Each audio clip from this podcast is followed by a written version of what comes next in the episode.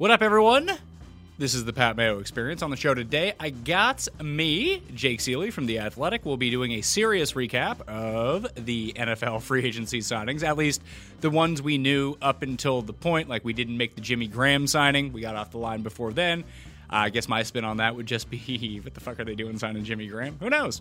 Anyway, uh, there's a draw for the giveaways for everything in the video version. You smash the like button, the 20 bucks. But please tell some friends about the Pat Mayo experience upcoming on the show. We got the movie bracket, we have at home workouts you can do, uh, we have definitely a ton of NFL content, the challenge content. We have a fantasy league for that. A Cuss Corner dropped on Monday. So even if you don't like football, there's something on the Pat Mayo experience to help kill you some time. But the big thing is after Jake leaves the line, I called up Tim on Monday evening to recap the Jets free agent signings because there was none. And it's pretty hilarious. He's a very sad man. So that is on after Jake Ciely. So stick around for that and listen all the way till the end because the end is probably the very best part. All right, enjoy the show. Experience. Experience. Experience. Welcome to the Pat Mayo Experience. Today, talking some football with Jake Ciely from TheAthletic.com. But before we get to that, I want to let everyone know to smash the like button for the video, leave your DraftKings handle in the comment section, and tell me where you would rank David Johnson, now a member of the Houston Texans, in your season long running back rankings. I'll talk to Jake about that in just a second. Also, if you want to get into a draw for a hundred DraftKings dollars, better stockpile these DraftKings dollars for the time when sports come back, and boom, you can start entering these big contests. But subscribe to the Pat Mayo Experience audio podcast, leave a five star review, DraftKings handle, something you like about the show, and boom, you're in that draw for a hundred DK dollars. Quick update for the shows going on, and listen. Uh, sometimes they're going to be releasing shows two in one day. Maybe you know there'll be three over the course of three days, but two might come out in one day. If you see one there that you haven't done yet, go and download that. Remember to tell a friend about the show because today we're doing football. Tomorrow it might be movies. Uh, looks like Cage Warriors is still going on, so we might have to get Cody in here to talk about the Cage Warriors, something we can actually bet on. Uh, Cuss Corner came out on Monday. We got challenge recaps and reviews, so there's something for everyone. So tell a friend about the Pat Mayo experience. Great way to kill some time. I'm not going to lie to you. And frankly, it seems like a lot of us had a lot of time on the go right now. Uh, UFC has shut down its doors until March 31st. They are saying that UFC 249, April 18th in New York City, uh, is still tentatively scheduled to go, but uh, I'm going to guess that they're going to try to find another location for that one. I don't think that's going to go down. I know we did a show on Sunday, if you go back and listen to it, about the different possibilities that the UFC is going to try to do to keep the doors open. Clearly, they've decided until March 31st that nothing is going to happen, which is likely the right move right now, especially with no more gatherings of 50 plus people. Uh, just it's not a super good look, but they're going to try to get back into this as quickly as possible. Uh, you know, there's bets out there whether you can say that the NBA or MLB or hockey is going to be the first sport back. The first sport back is likely going to be the UFC uh, as of right now. So we'll we'll see how that ends up going. Anyway, we got ton of football to talk about. If there is a signing that you do not hear right now, um, that has happened. It is likely because it has happened after Jake Ciely and I have spoken. So you know, we got time here. We're, we'll just record another show tomorrow and talk about the rest of it. Jake, what's going on, my man? Yeah, it's it's something to keep our minds off the craziness. Eh, and I have the free agent tracker. If people want to go check it out, the Athletic, I'm updating them as it comes, and which we'll get to. Yeah, somebody ever came after me like, "How is David Johnson good for the team when they get rid of DeAndre Hopkins?" They're like, "Well, I mean, I'm doing this as it happens. Like, give it breathe five seconds. Let me let me update it. So it is being updated over there. I'll have my podcast tomorrow. We could probably get back and do another show. So yeah, as you said, if you're watching, things might have happened by the minute. That's why for the reflection behind me that everybody sees, I have the TV on just in case. Yeah, I got Twitter open in front of me, so anything that happens during the course of the show, we can real time react to. But there's some major stuff going on right now, so let's get into the big one of the day.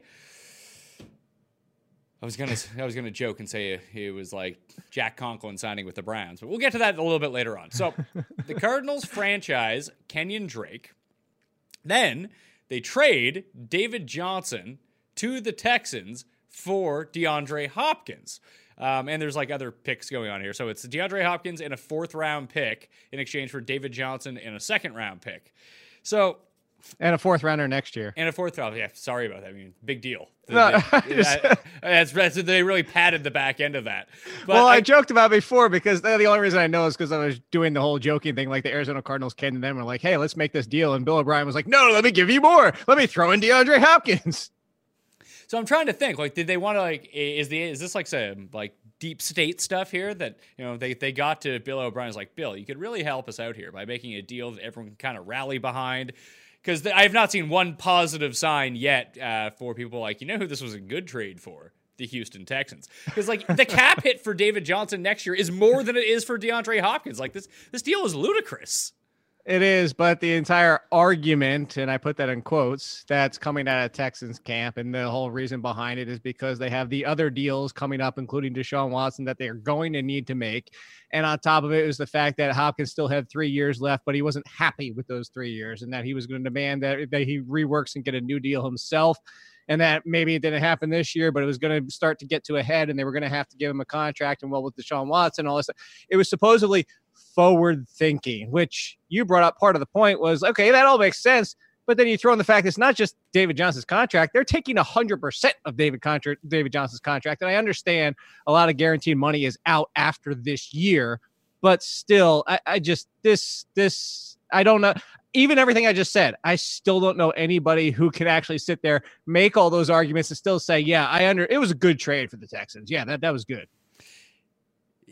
I, it's the third running back they've traded for in 12 months, or even probably less than that right now. So they, I actually joked about it, but maybe Bill O'Brien is like trying to work some like dark magic here, where in our fantasy league we have a guy who's he's a friend of ours. He's an absolute moron, very low IQ. Let's put it that way.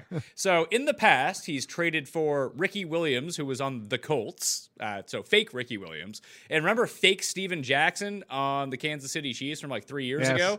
We put him up like third in our auction, and he paid fifty three bucks for him. So Bill O'Brien is either thinking like, "Hey, now that I have David Johnson and Duke Johnson, if I just try to trade someone D Johnson, maybe they'll give me a bunch for them." But the problem is like.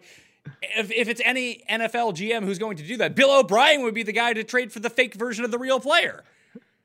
Yeah, like Jose Reyes in baseball. There was another one with the Jose Reyes, which people used to throw out auctions to get that happen too. Is this a yeah? Like I said somebody put that in my comments too. Like this is I know Jake hates like I'm the only person out there that hates vetoes, but I know Jake hates vetoes, but this is the perfect example of the guy in your league that has no idea what he's doing and blah blah blah, and then you can't veto the trade because you can't have vetoes. Like, well, you know what? He's stupid as hell. Good for the Cardinals for taking advantage of him. You know what? For the other 30 teams that didn't try to get Bill O'Brien on the line, well, then you're an idiot. You should have tried.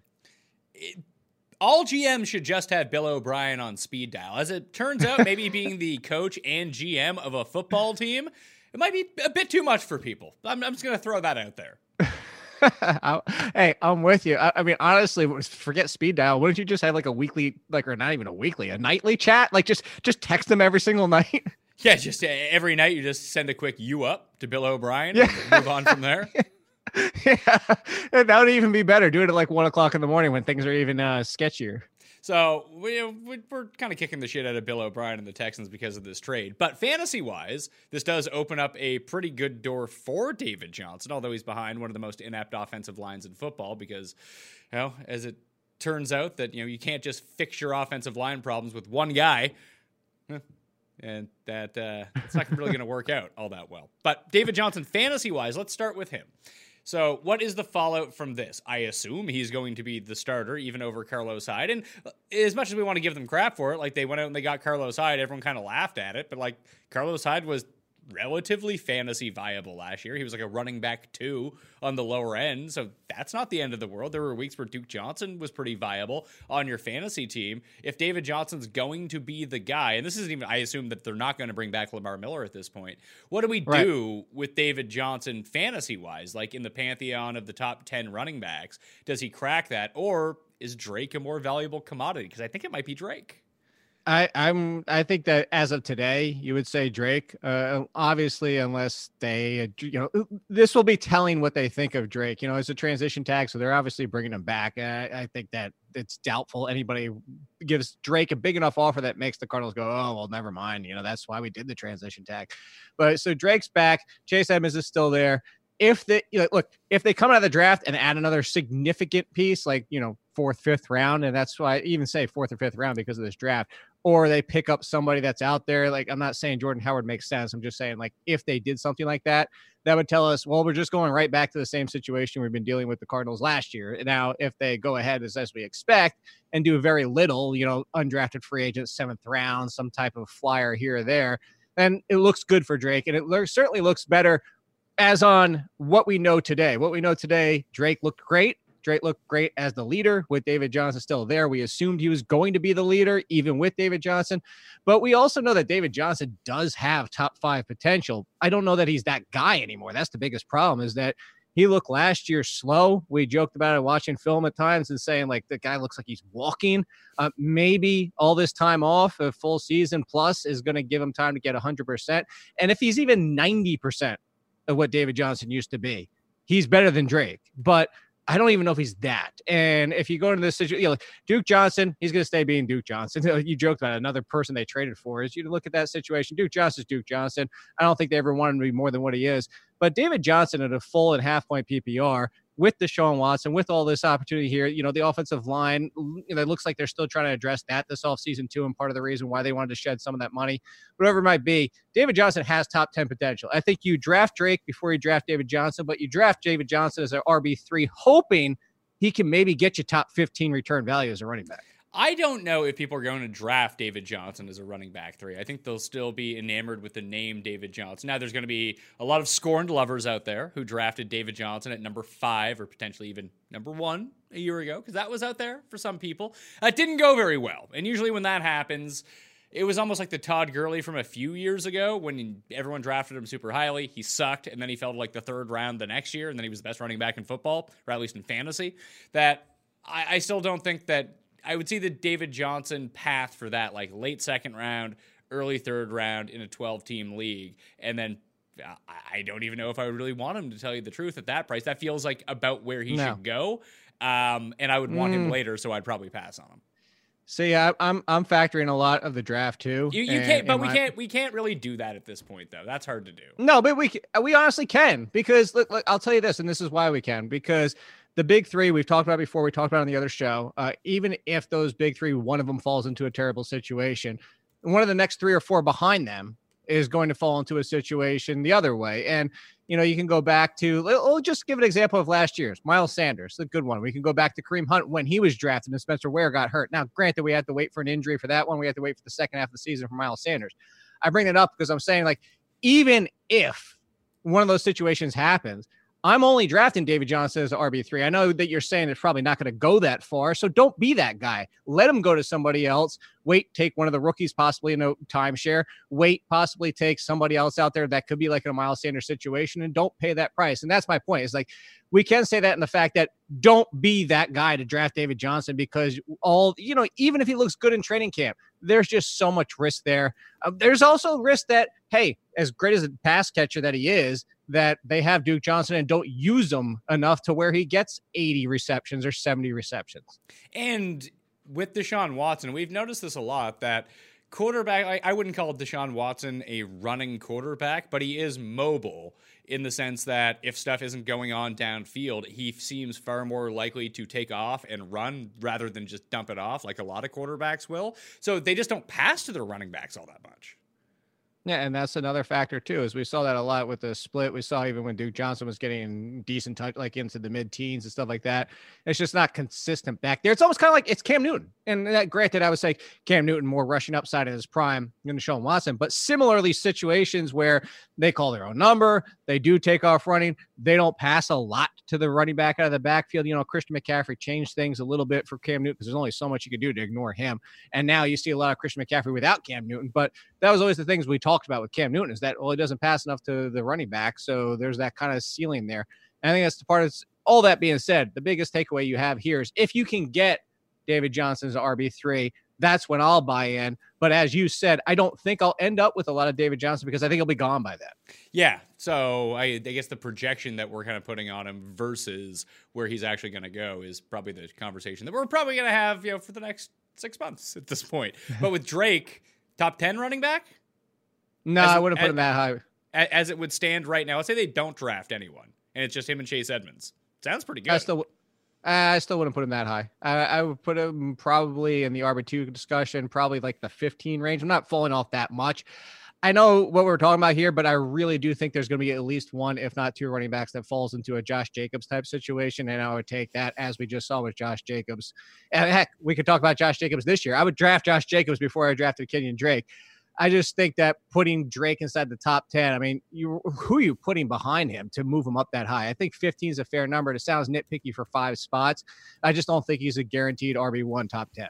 All right, let's switch to the receiving scenarios now. So DeAndre Hopkins, let's speak to him first. Now on the Cardinals, he's the number one. So Larry Fitzgerald is coming back. They have Christian Kirk. Andy Isabella still there. My main man, Damiere Byrd. Coco Beware, the Birdman. Uh, he's probably not looking so hot right now. Who was the other guy that they had that I always played at like three thousand dollars on DraftKings? It never worked. The other Keyshawn Johnson. The other Keyshawn Johnson. That's right. It's like, oh, he played ninety five percent of the snaps. This is going to be his week. It's like, oh, he played one percent of the snaps this week. But the Cardinals under Cliff Kingsbury played this super accelerated offense, plays per second through the roof, four wide receiver sets, very limited contributions from the tight ends because when Charles Clay is your tight end, why would you throw to your tight ends? They did get someone at the end of the year. Dan Arnold, Tarzan Dan Arnold ended up on their Uh, team. you didn't even need him. They they basically drafted a tight end and Hakeem Butler. and that So didn't there you go. and he is he he's gonna he'll be back for next year, won't he? Yeah, well, yeah, Zuri, it was only his second year. The other one was um uh, Trent Sherfield. I, I think he's still on the team too. They have like seven thousand wide receivers. I would say that Hopkins likely to be the number one guy in Arizona. Now Probably. So with Kyler, I don't think will he be as good as he was with the Texans. Let's just throw it out there right now. I would Hopkins? say no. I would say yes because here's the deal: is Hopkins is coming off a down season for Hopkins, and if you look at the difference between what Deshaun Watson and Kyler Murray did last year, it's mostly touchdowns, and the yards are actually pretty similar. So Kyler Murray in his rookie season, who has the arm to throw downfield, that's one of the things that we never had to worry about with the height. Is it was more the concern with the height was the five to fifteen yard range. So if he can get the ball downfield, he can get it over top. He has the arm. He can hit Hopkins. I think Hopkins' value stays. I think Hopkins' value stays more similar to last year than his peak season, but we're still talking top three, top five at worst. I'm not concerned about Hopkins at all. And I, I mean, to go right to Kyler Murray, I think Kyler Murray's locked into this. You want to talk about betting on the side? That if you can still do that anywhere, Pat, here's a you throw a little dollar, well, not a dollar, but a couple dollars on Kyler Murray for the MVP. I, I think that's a worthy bet right now. Let's see what that is at the moment. I can bring up the odds for MVP. Murray, 25 to 1. He was down from like 100 to 1. He's now 25 to 1. I'll He's see it moved fast. he, he's, he now has the same odds as Jimmy G, Matt Ryan, and Tom Brady. I would take him over all three of those. I would too, but you know, Patrick Mahomes and Patrick Mahomes at plus 350 is going to be tough to beat if he plays the entire year. It, it really is, honestly. That's so. So I was thinking more of the hundred to one. Also, locking my money into betting futures with no sports going on at the moment, probably not the wisest investment. Well, I think uh, of all the sports, the big four, quote unquote, I, I think that you would say football's okay, right? I mean, it's MVP too. You're not taking over unders on seasons. No, that's true, but I mean, if but it's still the same kind of deal. Like if I bet Kyler Murray to win MVP right now, I can't theoretically cash that out until next January. Even so. Yeah, still fair. Yeah, I mean, I'm, if the odds were there, but the odds aren't there anymore. So Hopkins, I don't think that he'll have the same sort of consistency that he had in Houston, just because I think there are so many options. And not to say that he won't be the number one option, but I can see games getting away from Hopkins where that never really like it happened from time to time with Houston over the past few years where like Hopkins laid a dud. But generally speaking, like you could just pencil in 10 targets, you could pencil in at least five catches. The yardage was kind of wonky, like a yo yo, but the touchdowns would be there as well. When it comes to Murray and throwing to DeAndre Hopkins in Arizona, like, you know, they were able to effectively run the ball last year behind an offensive line that wasn't very good. Like you're gonna have games where Drake kind of goes nuts and maybe he gets left aside. That never happened with the Texans. That was the one saving grace to the Texans receivers that even though Carlos Hyde was like pretty good, it's not like he was taking over games where, oh, we just don't need to throw anymore. It just never happened. So Hopkins could always get his. But where this system is set up, where you know if it's one long shot to Andy Isabella, I mean drive over, 90 yard touchdown. Now Hopkins isn't doing anything. I think there's more of that. I would still have him as a top five guy for sure. I'd have to really think about where I would want him amongst like Davante Adams and Julio Jones and all of the other top tier wide receivers and Michael Thomas. He's very much in that mix. I just don't know if he would still be like number three for me. He might now be like number five or number six for me. Um, when we finally do rankings, I'll, I'll sort this out. Yeah, I'm still okay with it, mostly because it, it's a one game difference, but a one game difference still doesn't make up for 50, 50 more attempts for Kyler Murray. And again, Kyler Murray as a rookie. Uh, Kyler Murray as a rookie who is dealing with Larry Fitzgerald, a banged up Christian Kirk, and all those options you mentioned before, with half of them being rookies. So I, I, I get your point. I, I think I just have a little more confidence in Kyler Murray and they, the target's still going to DeAndre Hopkins. Maybe it's not 150, maybe it's 140. I don't think it's going to be that big of a drop off. I the only cold water I would throw in that situation is that you know the Cardinals weren't very good last year, so they were constantly playing from behind. I would think that.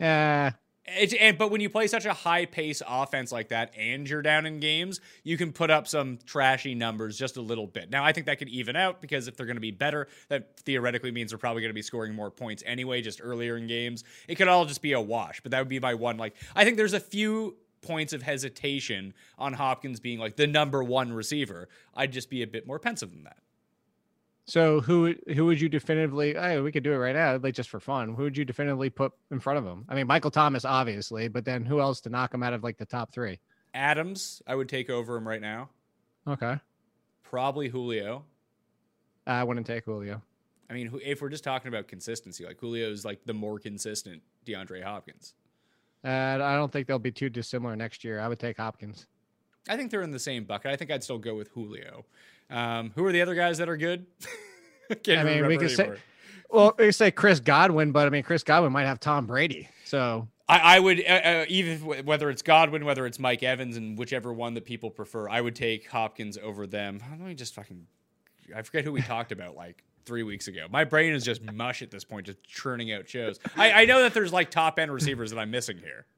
uh Cooper Kupp finished in front of him. I would not take Cooper Kupp. I would take Hopkins. There's, I mean, Kenny Kenny, Kenny Golladay, Golladay. If Stafford sticks, maybe I gotta stop touching my fucking face.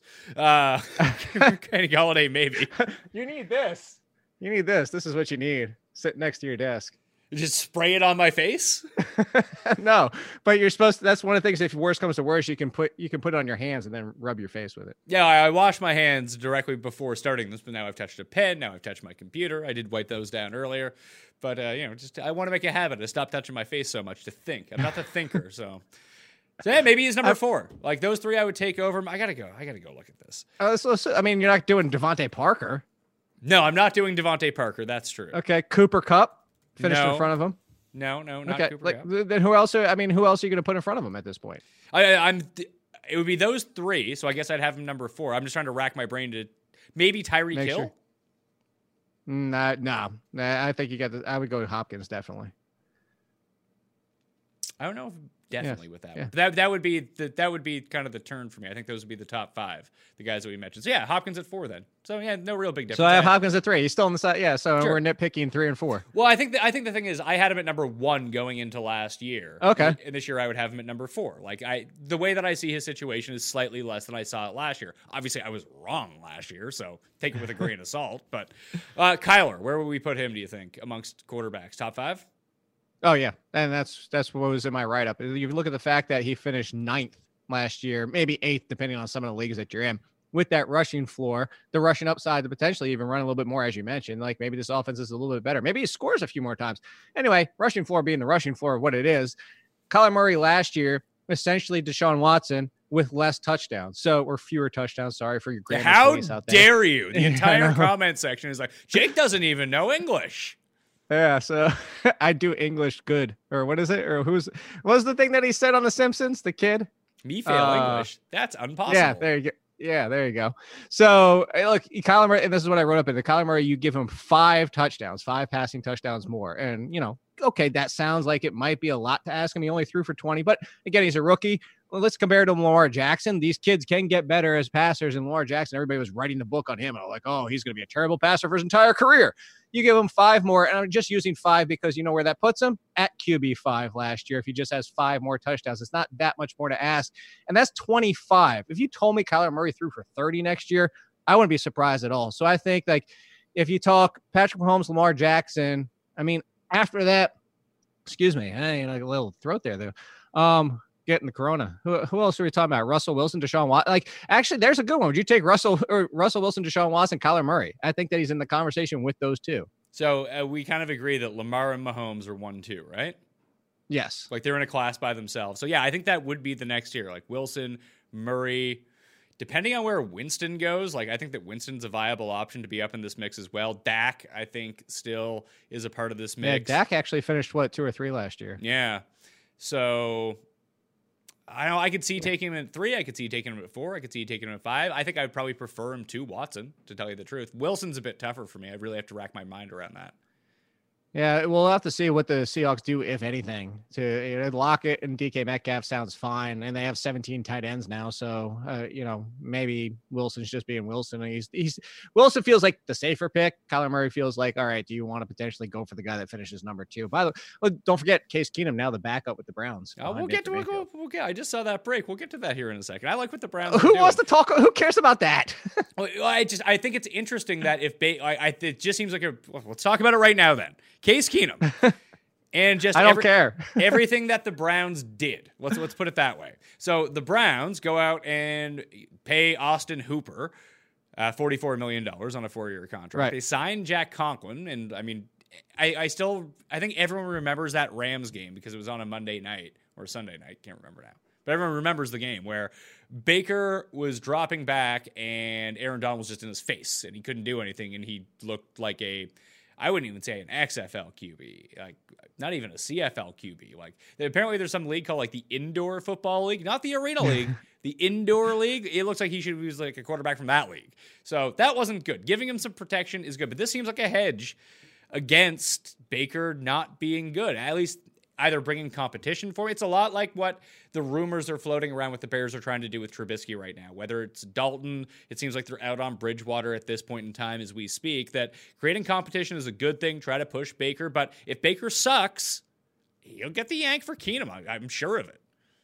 Uh, see, I completely disagree. I think that I think they're 100% in on Baker Mayfield. I think a lot of it's getting, you know, the blame is where it's going to go. And that's because Kitchens couldn't run a team. They threw him from where he was to offensive coordinator, which looked good initially, and then offensive coordinator straight to head coach and just skipped all these processes of seeing like how good he can handle each spot and he was a lot of what was wrong last year i told you on your show that something DeAngelo williams said on the show when i was doing it with him is that he knows 100% what's wrong with Baker and his connection to Odell Beckham. It's practicing. It's what you're teaching these kids in practice. And I say kids because remember, Baker Mayfield's still inexperienced. You can say, and what in case anybody doesn't want to go back and watch it because I don't even know what week that was. But what he, what DeAngelo is saying is, is the same thing he saw when he was with the Panthers and with the Steelers. Is what you do is you run plays, you run like third and eight, and you say, hey, guess what? Antonio Brown's double covered. Odell Beckham's double covered. You know, you go down these plays. Steve Smith at the time was double covered. So it gets ingrained in Baker's head is I'm not even looking that way because he's double covered. So that's why you didn't see as many targets going to Odell Beckham, despite the fact that he was single covered even open, because he's a kid who you taught improperly, who doesn't had the experience of Cam Newton, Ben Roethlisberger at the time. So I say all that to say that I think Baker's still the guy. I don't think this is anything oh, more than the hold fit. on. I, I didn't want to give the impression that I don't think that Baker is No, the no. guy. But if Baker, listen, Baker did not look good last year. That if we get through five games and the entire, and this is a completely new regime, and putting Stefanski back with Case Keenum, where they had success in Minnesota, at least if that's the offense that they're bringing in, it makes a lot of sense to bring in Case Keenum, a guy who knows this offense, who can take advantage of it. But if Baker's the reason, and they determine that with this new coaching staff that he is not a fit for what they're doing, and they're losing because of it, they identify him five games, six games, if they're like one and five, like that, that's it's curtains for you, Baker. You're done. I see, and that's what I'm saying. I don't agree. I think this is Case Keenum's familiar, so you don't even have to worry about your backup. Because do you know? Remember who the backups are? There's Stanton and Gilbert. Like those are a biz. Those are some of the worst backups that you could possibly find on an NFL roster. So I think that's all it really is. I think this is hey, Stefanski does and goes with somebody he knows. He doesn't have to worry about in practice, making sure the backup quarterback is ever prepared in case Baker gets hurt. I, I unless Baker does get hurt, I don't even care if he's got more interceptions than touchdowns. I think he's out there for the majority, if not the full season. I don't think they're going to Case Keenum. I don't see that as the signing at all. And I'll happily eat crow on your show if it happens. Is this? Uh, listen, I, I I like Baker Mayfield, so I want him to succeed. I want the Browns to be good, but this just they're they're making all the right signings. It's like when we go back and look at this Hopkins for David Johnson trade. Like it's going to turn out that the Texans won this trade somehow. Just I don't know how that's going to happen, but that's just how the NFL tends to work. The Browns go out, they address a huge need and sign a top tier offensive lineman. They go and get the best free agent tight end on the market. I don't know why exactly. I guess we can talk about Austin Hooper, but We can. they're just going to be are they just the team who's going to win the offseason every year when it gets to the field they're going to just not be good Like, well, here's the thing: is like they kind of won last year, but maybe the hype from the year before of hey, like the team's finally winning games, to all the hype of bringing in all the Beckham and Baker second season and all that type of stuff. Let's be honest, like the NFL industry, whether it's real life or fantasy, we got ahead of ourselves, and we got ahead of ourselves in the fact that there were still holes on this team, including the offensive line. And I'm not saying I was right. So look, I said the offensive line was going to be an issue, although I still had the Browns in the playoffs. That's what I'm saying. I still had Baker Mayfield inside my top 10 quarterbacks. I still had Odell Beckham inside my top five wide receivers. So I was definitely in the hype.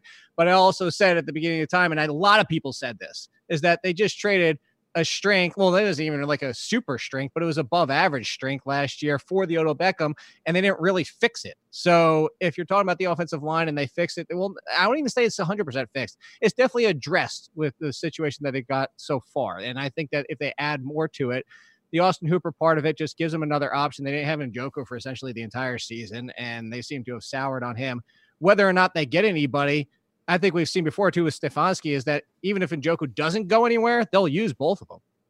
what do we think happens to Austin Hooper's fantasy value now and just the fantasy value? I mean Beckham will have all offseason to debate that. Landry it's kind of the same way. They put a tender in a second round tag on Kareem Hunt so it does look like he's going to come back so Chubb has to be bumped down just a little bit from like the peak of where we saw him. But Hooper would have been a top 5 tight end on Atlanta. I don't think that he's probably a top 5 tight end anymore No, so I'll give you what I tweeted out before. I actually think he could be if they He- get yeah. rid of Njoku. Yeah, Oh. he could be, but like Hayden Hurst just got traded to the Atlanta Falcons from the Baltimore Ravens. So, Well, so Hay- that- let's could, talk- Could, could no. Hayden Hurst be more valuable in fantasy than Austin Hooper? I think he could. Only only if they get rid of or don't get rid of Njoku. That's what I'm saying. A lot of it's going to hinge on what happens with Njoku because I just mentioned it about with the fact of what you've seen and what you've seen for Stefanski. But I'll say this: I'm going to give you. I put this in my article. I'll give you the tweet that I put out from before. So all Browns tight ends last year. Now Browns tight ends to go back to it again to pull that up is like Ricky Seals Jones, Demetrius Harris, Stephen Carlson, miserable tight ends. So all tight ends last year accounted for 21.7 percent of the targets. So when Hooper and Ryan were together, because Ryan missed one game with Hooper and then Hooper missed the other games, as everybody knows, 19.8% of the targets. If you talk about yards per attempt, Ryan 7.25, Mayfield 7.17. I say all that to say it's very similar. I'm not saying the increase from 21, 19.7 to 21. I, he's not going to get all of the tight end targets. I'm just saying there's a similar target share despite the differences in the offenses. They're similar yards per attempt with the quarterbacks in a down season for Baker Mayfield. So I think Austin Hooper still should be close, it may be sixth, seventh at worst. I think he's still in the conversation. And as of today, if Njoku leaves some way by a trade, I would still take Hooper over Hayden Hurst. If Njoku doesn't go anywhere, that's when I think we get in that discussion. I am on Hayden Hurst for that reason. So, Kelce, Kittle, Kittle, Kelce, those are your top two. Andrews is probably close. Maybe Ertz is pretty close. Waller's probably pretty close. That's probably like your Yeah. top five ish. So those are your two tiers of your top five. And then you have Hooper. Uh, maybe Hunter Henry's up in that class too after he was franchised if he comes back healthy. Uh, but doesn't it just feel like every time you draft Hunter Henry, you get one good game, and then you're like, oh God, what, what's going on with my team? Talent wise, the kid's top five, whether or not he's on the field. I think Hunter Henry is going to end up, when all is said and done, I feel like he's going to be more like the eighth, ninth, ti- tenth tight end off the board because of that risk. like I would take Waller 100% over Henry. Oh, although I- absolutely. although I think Henry's a better player. I, I'm, hun- yeah, 100% I'm with you. So Evan Engram, you probably throw into that mix too. But I think that No. you don't think so. Uh, Evan Engram's out of the conversation. He's, worse than Hunter Henry. The guy can't stay on the field. The Uh, Giants have already talked about. Jake, his, the new tight ends coach in New York, is a former head coach in the NFL, so he's going to get Yeah. the best coaching. he's gonna get the best. You, you didn't do. You should do the voice when you say that. The best coaching. Do it. The voice. best. Uh, he's going to be. There'll be like online segments where you know Evan Engram needs to learn. It's like into the kitchen with Freddie and Evan, and that they're going to Oh, figure this out. That was hey, there you just wrote something for the team. There you go. No, it doesn't matter. The team's already the Giants themselves already rumored from one of those guys, Graziano or whoever it might be, was saying that they've already considered this that him a risk for next year and might bring in another. They just got like Ellison. I think Rhett Ellison actually retired because of the He- he concussions. Yeah, so they bring in another that type out there. But watch, watch them trade for Njoku. this the Giants. So Hooper, Hunt, uh, Greg Olsen's in Seattle. I don't care. You don't care? No offense. Did you watch Greg Olsen? I, I did. I mean, he was good in the broadcasting booth. I'll give him that much. Uh, he was he was decent in the broadcasting, but was. I thought he was okay for a Witten. guy who, yeah, he was better than Jason Witten, and it's not like he was doing training; like he was playing games and then going in the booth during his bye. He just kind of just like got thrown in there. He should just stayed in the booth, honestly. Yeah, but you make, I mean, unless you're Tony Romo, you're going to make more money playing 50% of the snaps for the Seahawks than you are sitting in the Monday Night Football booth. Yeah, well, that's the biggest thing is if Will Dissly, Will Dissly is healthy, to your point, as you just said, it's probably only going to be like fifty percent. So no, I don't care about Greg Olsen. So, would you say that Austin Hooper, potentially, whether Njoku is there or not, let's just pretend like he's there for the moment, and Hayden Hurst. Okay. Do you think that he, Austin Hooper is closer to Darren Waller for this year or Hockenson, Fant, Gesicki, that type of guy? Yeah, the second half. I would take the latter because to that point, I would take Hayden Hurst. Like so to go back to him, Hayden Hurst was really actually quite efficient on his 40 targets, caught 30 of them. Now, we don't ever want to extrapolate, but Hayden Hurst, the biggest thing, and the reason why the Ravens made the mistake of drafting Hurst when they did in the first round ahead of Mark Andrews, uh, partly being a mistake because he's actually older than Austin Hooper by almost a year. But the biggest thing is he's a great blocker. So he's going to be on the field a lot probably the vast majority of the snaps, and you have him out there in this offense. Again, don't want to extrapolate, but we're talking about 40 targets. If he gave him 80 and he still had the same efficiency, give him 90 and say he's less efficient, so he only doubles his number 60 receptions, 700 some odd yards, and five or six touchdowns. Guess what? He's a top 10 tight end. One more tight end bit of news, and I guess we'll tackle the entire team. Uh, Blake Jarwin, three years, $24.25 million contract extension with the Dallas Cowboys. Dak was franchised. Not sure exactly what's going on with Cooper so far, so it looks like he's going to stay or they're going to try to like tender him and trade him or something like that. No, it sounds like they want to have him. Look, they went into this hoping to work something out, and then the tag was the worst case scenario for either one of them. Obviously, the Dak is you can't let him walk, but the all intents was that Cooper wants to be there. They want Cooper there. I think worst case is that Cooper comes back with a contract and they say, all right, this is what we need to match. Worst worst case is that he comes back with a contract and they say they can't do it. But I think that I don't think put this way, I don't think Cooper's going to go somewhere and visit and be like, "Oh, I'm just taking this contract. See you later, Cowboys." I think he does want it for everything that he said. At least if we're going to believe him, because he does want to be there and he does want to be with Dak Prescott. The Blake Jarwin news kind of got glossed over because at that same time was when the Houston Texans trade was going down. I think he's smart. If I, I tweeted that too about keeper and dynasty leagues, go check on him. And that obviously the news is out by now. But this tells you what the team thinks of Jarwin, and he is a good pass catcher. And we've seen the Dak, and we've seen what this offense can do. But you do have to consider at the same time, at any given day, if Cooper is back, he's going to be the fourth option at best, potentially even worse. So Yeah. because you're going to Cooper, Gallup, and Zeke, yeah, so you're going to be the fourth option. And you get into a situation. I mean, if Randall Cobb comes back, maybe you're even behind Randall Cobb in that pecking order. But we just threw out the sort of back end of who could be the 10th, 11th, 12th tight ends, whether it is that Fant, Hockenson, Gesicki Right. range, even Hayden Hurst now you throw into that. Well, mix. you have to I- I- remember who's I in ra- charge now too. but I would rather all of those guys over Blake Jarwin. I- I'm sorry. Oh, about Mike- absolutely. yeah. And Mike McCarthy Mike- doesn't throw to tight ends. He doesn't use them that much. Yeah, we have Jermichael Finley as our one example that everybody just loves to go to time and time and time and time again. But as more often than not, like I actually think the biggest concern is the player you just said. If they not only bring back Bar- Amari Cooper, but they bring back Randall Cobb, now you're running the Packers offense with Randall Cobb as the number three, which basically means nothing for the tight end. Tennessee gets a deal worked out with Tannehill. They franchise Derrick Henry, and then they lose Conklin. Is this going to work for like another year, or is, did, was there a shot last year? Everything worked, or is like Tannehill real here? Like, should we be? Should we? Derrick Henry, we know he's going to be a first round pick in fantasy drafts. He's probably going to be a good first round pick in fantasy drafts. I don't think you're going to get the same guy that you got down the stretch last year, but hey, I didn't think that last year, and it just kept happening. So I am the one with egg on my face about Derrick Henry. Tannehill, if you got Tannehill from the second half last year, you have like a top five quarterback in fantasy.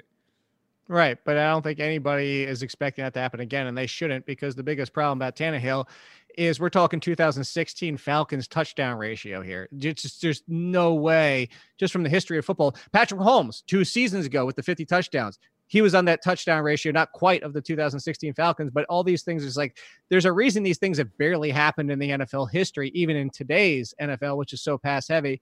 Tannehill throwing for 215 yards a game. Tannehill throwing for as few attempts as he does per game. That ratio just doesn't carry over. So he's going to have regression. And I say he's going to have regression because it's not like the team's going to turn out around and like let him loose to throw 40 times a game. They won their two playoff games with him throwing for what 14, 15, 16 times, completing 89 passes.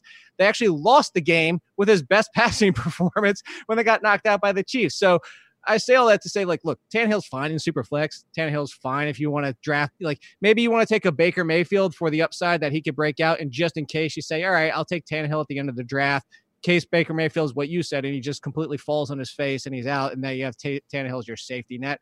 But I think that's where he's going to be. He's going to be a mid QB2, mostly because you just can't throw for 200 yards a game and average two plus touchdowns per game on top of it. As good as this offense is, it's still a run first, it's still Derrick Henry first, and it's still a touchdown ratio that's not going to carry. Do you think not having Conklin around is going to be an issue? Uh, I think it's going to be an issue depending on how they address it, but I don't think it's going to be enough that we're all of a sudden scared of this team or scared of Derrick Henry. Conklin, for some, depending on what site you go to, PFF, Football Outside, where where you ever look, he was graded okay in some areas, better in some. There were some that said he wasn't very good at holding up in the pass, or something wasn't very good in the run. It's that's why like I don't like getting caught too. Much. We talk about him on the on your show plenty. Is like PFF is good, and PFF and Football Outsiders, all these things are good, but they're good as like you know, hey, let's put a little bit of valuation there, but let's like overreact because all those numbers that they put out are still based off people like you and me watching the games and coming up with those numbers.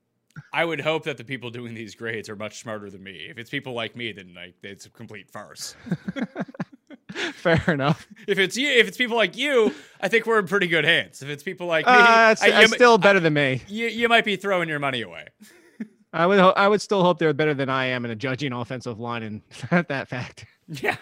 Uh, the other ones I wanted to get to. So we talked about Conklin a little bit. Uh, news just broke while we were talking. The Big V goes from the Eagles, signs a $50 million deal with the Lions uh, to shore up their offensive line. And the Dolphins signed your guy, Ereck Automatic Flowers. Automatic hold is that what you're going with? He was, Hey. he was like not bad last year.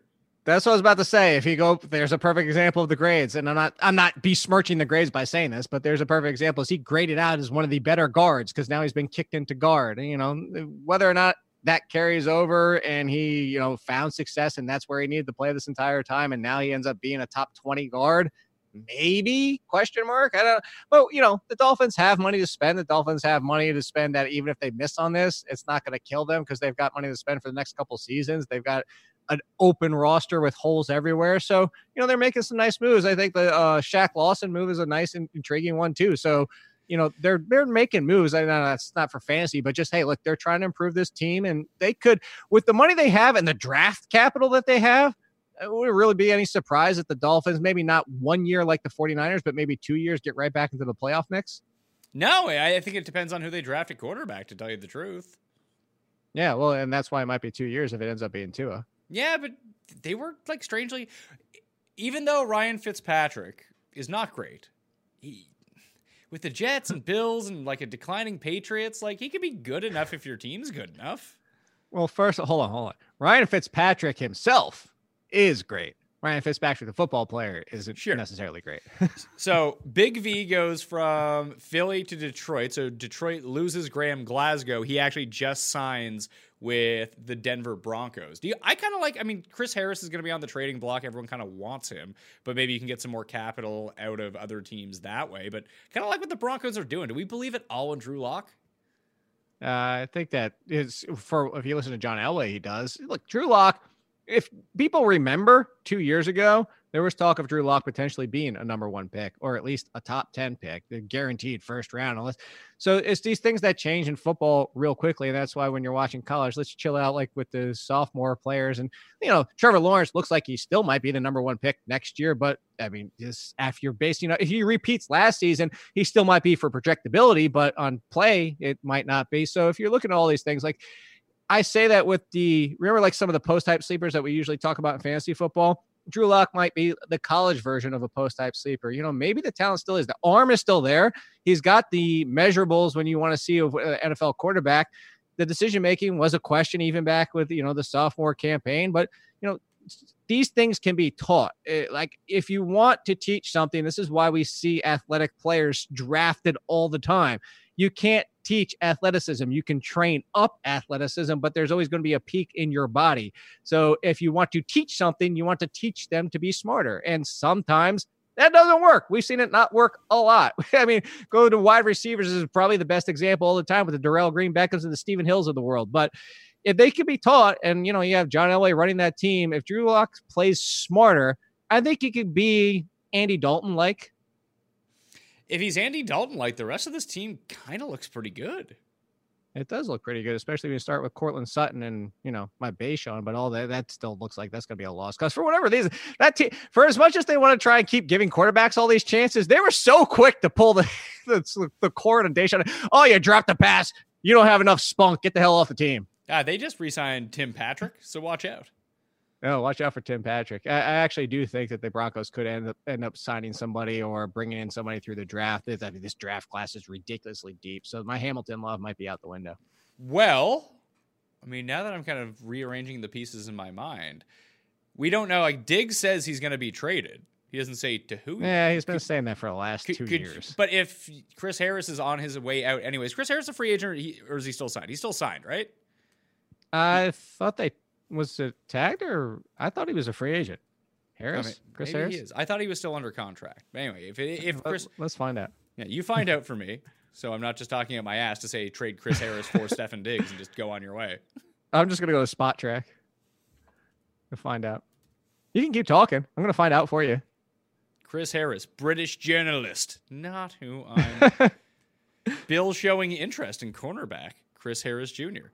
Eh, no, he is a he is a free agent. He is a free agent, so that doesn't matter. Yeah, so you're throwing me off. Diggs would be. I was just gonna say Diggs would be a very logical point for the Broncos. I just don't know what they give up if it's not Harris. I thought that just he would be mm. a good mm. piece because Rhodes is gone. You bring someone in to either play slot corner, or try to get him back on the outside. Just the, it's the one spot like it's gonna be it's gonna be a pick if so because the Vikings are so hard up against the cap that they're they're just gonna want picks. They're not gonna want players anyway. Yeah, maybe that's a move. Where do you think Diggs ends up? I mean, people might know by the time that they're watching this, but we don't. Vikings. I, th- I still think he's on the Vikings next year. I think he's going to still. They moved. They maneuvered enough already. They're actually on the positive side. They started out negative. The only team I think, as of recording this show, that's still negative is the Steelers, which they got to figure out some things. But according to reports by Kaboly, they're going to. Uh, but the Vikings got onto the positive side of the cap. It's not a lot of room. I think the last thing I saw was around 14 million, so that doesn't give them a lot of wiggle.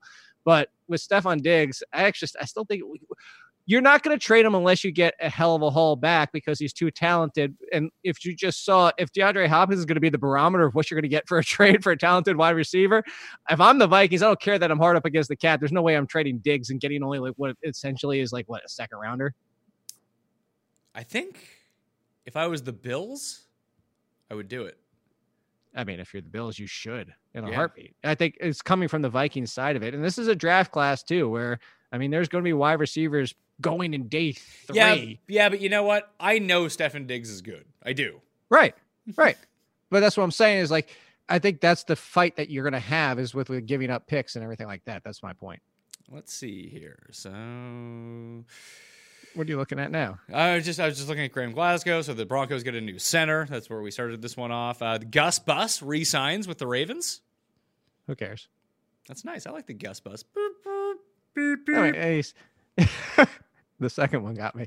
Uh, I, I think that's that's really just your kind of late round insurance, especially if you draft Mark Ingram or you just don't draft Mark Ingram as you won't, and just take Gus Edwards instead. That's the move. Gus Edwards better than Mark Ingram. Everyone knows it. People know this. All right. Everyone says Gus Edwards better than that awful Mark Ingram. People say this. Yeah. Everyone says it. Yeah. That's what I hear. That's Where did Mark Ingram finish last year? Seventh, eighth. Check- You know one. what? I recall winning fantasy championships and him not being on my team. Because you know why? Because my team wasn't hexed. Well, uh, did, well to your point. Wasn't Mark Ingram basically gone for the final two weeks of value anyway? I don't remember. I remember Derrick Henry like didn't play week 16 or week 15, whatever it was. Uh, no, that was that's what it was the opposite. So Mark Ingram did nothing in 13 and 14, but came up big in 15 or 16. You know, he's basically the antithesis of what Henry was at the end. Uh, let's circle back to the follow because we didn't really touch on it from like the Hopkins and Hopkins. Okay, Hopkins leaves the Texans. What did they look like at receiver? Because everyone's just like, Will Fuller's going to be great. Sure No, about that? no, no. This is not 100%. This is not the starting lineup for the wide receivers in Houston from day one of the NFL season either. So there's reports also that they might want to take that pick and turn into more picks because they're still lacking so many. But point being is you talk about this draft for wide receivers, they're drafting somebody. I wouldn't be surprised. You know, it would be a really funny move if they somehow signed Amari Cooper. But you know, maybe they go out there and sign a different wide receiver, maybe Emmanuel Sanders, whatever. My point is, Kenny Stills and Will Fuller are not going to be one and two for the Texans week one of the NFL season. There's going to be somebody else in there that's going to leapfrog them or at least be the number two. And Stills, like, really, Will Fuller, like, when's the last time you can count on him for a full? Like, if I told you Will Fuller versus AJ Green, who plays more games, I'd still take AJ Green. We'll we'll get to AJ Green in a second. On the Cardinals side, who's better, Kirk or Fitz? Kirk, I think so too. definitely. Here's the thing Th- both of them had almost like, that is going to be a very frustrating group of guys to draft, though. I think on week to week basis, absolutely. But Kirk can play outside, as we know. Kirk can also play the slot. A lot of people thought when he came out of college that's all he could do, and that's why a lot of people thought his value was buried because he was going to be playing behind Larry Fitzgerald in that big slot position. But if you look at last year, the uh, targets were almost identical, and where did Kirk finish? Much ahead of Larry Fitzgerald, even with a down. Like like I said, he was banged up for a lot of the season. It wasn't a great year for him. wasn't the breakout everybody expected. Now the 108 targets he saw I don't think he sees more this season, maybe five more, 10 more because Hopkins is now there. But still, as 108 targets, he still finishes wide receiver 37 in fantasy points per game, wide receiver 40 overall. I think it's a good spot for him. I think with Larry Fitzgerald, where he finished last year as wide receiver five, is where he deserves to be as well. But the crutch argument, as I hate, you know that is like, oh, better in best ball. But in this case, this is the truth: is Christian Kirk great wide receiver four for your team if you can get him there. But the inconsistency is going to make him better in best ball than trying to figure out seasonal. Because I agree with you, week to week, one week might be Fitzgerald, two weeks might be Kirk, but there's not going to be consistency. I'd be curious to know how much of Kirk's actual overall fantasy points came in that one game against Tampa Bay. I believe he scored his only three touchdowns of the year in that game. I think it for I think it was like 45 ish percent. Here, you want here? I'll do the quick math for you. How about that? Let's, even hear- pull up let's have it right live. Pat- the, this is why you could work for PFF and I couldn't. So 34.8 fantasy points in that game. It was oh, I way overshot. It was only 26 and a half percent. Still, that, that's over a fourth of his fantasy. I mean, points. yeah. He- I mean, the guy played. I think he played 15 of the 16 games. Yeah, I was I what I was going back to, you know, it was in my mind. It was Will Fuller's two games accounted for 50% of his season almost. Now, in fairness, he only played like five games, so that's not the craziest thing in the world. Uh, he played more than that, but yeah. Uh, AJ Green, AJ Green was franchised by the Cincinnati Bengals. Looks like they're getting rid of Dalton. Joe Burrow is going to come in. How do you approach AJ Green this year? Because I'm actually kind of happy that he continued to sit out because he got like a full year to recover. That can only be good for you. It could only be good, but at the same time, this is a long time with not seeing AJ Green play football. So that's a concern. The fact of how little football he played even before this injury, because he's always banged up and always getting hurt. AJ Green talent. This is actually, you know what? He's not too dissimilar for uh, from David Johnson. Talent wise, AJ Green's anywhere near 100%. He has the talent to be a top five wide receiver, no matter who the quarterback is. If it is Joe Burrow, which it will be, but uh, I mean, this point being, even as a rookie quarterback, uh, AJ Green, who he is now, I think is a giant question. And is he 90% of what he used to be? He's 95. Is he 80%? Does he look like David Johnson and he's just slow now? I think you put in the same point is I think he's going to go before this point, but a wide receiver three is where I would put him because the upside is top 15 wide receiver. I think essentially it's David Johnson of wide receivers. Non fantasy stuff, two trades were made. The Colts shipped off their number 13th overall pick and got DeForest Buckner, the Forrest Buckner, if you don't speak French. And Calais Campbell goes to the Ravens from the Jags. Which one of these do you think is the better deal? Uh, well, it, do we go get to include the Ravens trading the Hayden Hurst thing too? Because the Ravens, Ravens just walked away with this day. Yeah, so uh, what, what ended up being the total damage here? What did they give up for Campbell? They gave up like a fourth or something? Yeah, which was essentially a pick that they got back anyway from another deal. So they didn't really give up a whole lot for that anyway. And then they got a second and a fifth for was it a second? What was the Hayden Hurst? It was second and fifth, right? Second was this? Say yeah, it was a second and fifth. Yeah, so it was almost essentially the same close to the trade for DeAndre Hopkins for a freaking tight end who hasn't really done much. Hey, he was a first round pick. He got drafted ahead of Lamar Jackson. I hey, Ravens front. I tweeted this earlier. Ravens front office better than your favorite team's front office because even when they make a mistake, they come out roses when they make up for the mistake. Well, yeah, the one thing that they're I, I know that Newsome's not there anymore, but at least seems to have the seeds of you know they're growing out of the the seed. It's like when Groot ended up being real little again. Then there was Baby Groot. That's basically what the Ravens front office has become. Like, but they're very good at acknowledging internally when they have made a mistake and adjusting on the fly. Like most front offices just go down with the ship. Yeah, well, this is a good look. This is a learning experience for fantasy owners. We talk about that every year. Don't get so hung up. You, you made a mistake in the draft, you made a bad trade or whatever. Stop hanging on to these guys till week seven. Like you know, sometimes you know, cut bait, move on, get something out of a trade if you can get something before you get nothing, and you have to cut them anyway. So I think the Ravens are doing it right. The Ravens have always done it right. Uh, are you surprised that, and maybe it's a cost type of thing, but were you surprised that the Niners decided to keep uh, Arik Armstead over DeForest Buckner? Mm, not when the contract came out for Buckner ended up at 21 million a year, right? So yeah, and Armstead I, was five years, 85 million. Right. So you know, between the two, if you look at it, that the cost was there. The player, player versus player. Obviously, I think everybody. I don't think there would be one person out there that would say take Armstead over Buckner. But when you're talking about the cost, you're talking about the 49ers, you know, they got some contracts that you got to think long term, not, not necessarily this year, but next year, the year after that. I think it's just the long term outlook of them saying, you know, we're not going to tie ourselves into 21, especially when we have Armstead anyway. They had to keep one or the other. They just kept the less the less expensive one. So let's close this out because we don't know uh, the rest of the signings right now. I'm still just checking up on Twitter to make sure nothing else is breaking. I think the last thing that actually happened was the Glasgow signing to the Broncos. Yeah, Big V yeah. to the Lions, Glasgow to the Broncos.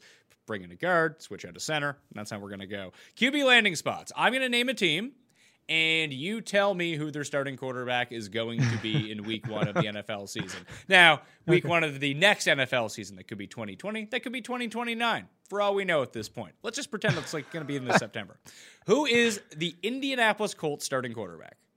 Phil Rivers. I'm starting to think that's going to be the case too. I, hey, by the way, this probably was the tweet that made me laugh the most today was when they announced the fact that Trump said gatherings of 10 or more. And somebody said, Oh, hi, Barkley. Uh, so when they said Trump said gatherings of 10 or more, and somebody said Rivers is going to have to get rid of one of his kids. it, was, it looks like Barkley wants to join the family now. I, I saw that. So I'll, I'll, let you take Barkley out here in a second. The no, other- no, no, you're fine. You're fine. She's just waking up. It's not. We're not in a super rush. I like that your dog has the same sleeping schedule as my one-year-old kid. Put, feed them, put them down for a one hour nap. When they how, wake up, you gotta how, take it, them for a pee. oh wait, is he already one? He's 14 months as of today. Wow. Yeah, this, that went that went by so fast. I know, man. It's it's crazy. he's got teeth. Now he has more teeth coming. He's freaking out the entire time. Childcare is canceled, so I spend my mornings taking care of him. And like, I already had like a five head on the go, and like it's turned into a six head real quickly. It's been like 24 hours. I don't know how I'm gonna get oh. through this. Yeah, somebody tweeted that earlier today too. They said for all the people that talk about, you know, homeschooling your kids, I've been doing it for two days and teachers should be paid a million dollars a year. Yeah, listen, I have a 14 month year old. Uh, we pay a nice penny to put them in childcare, and I listen. I'm willing to pay that money, even if I have to go into debt to pay it. I'm willing to pay it. Uh, so you say Rivers to the Colts. I kind of agree with Yes. you, but the funniest thing that was on social media was the guy in Philly walking around in the Nelson Agholor jersey, saying he can't catch coronavirus because he's Nelson Agholor. yeah, see, I saw that, and the reason it didn't land for me is because I heard the joke about a week ago. Not, I'm not saying, "Oh, look at me," but oh, somebody, I forget. Jake, you gotta be. It's the first time I saw it. I saw it. I fucking laughed my ass off. no, I need some saying, laughs. All right. I I'm with you. That's why I gave you the Philip Rivers one. I'm just saying, one of my buddies, I forget who it was, sent me one, and it was a tweet saying that like, hey, become an Eagles fan or become an Eagles wide receiver or something like that, because then you won't catch the coronavirus. So I, I had already kind of seen something similar. Uh, Tampa Bay Buccaneers starting quarterback. Winston. I'm going to say Teddy Bridgewater.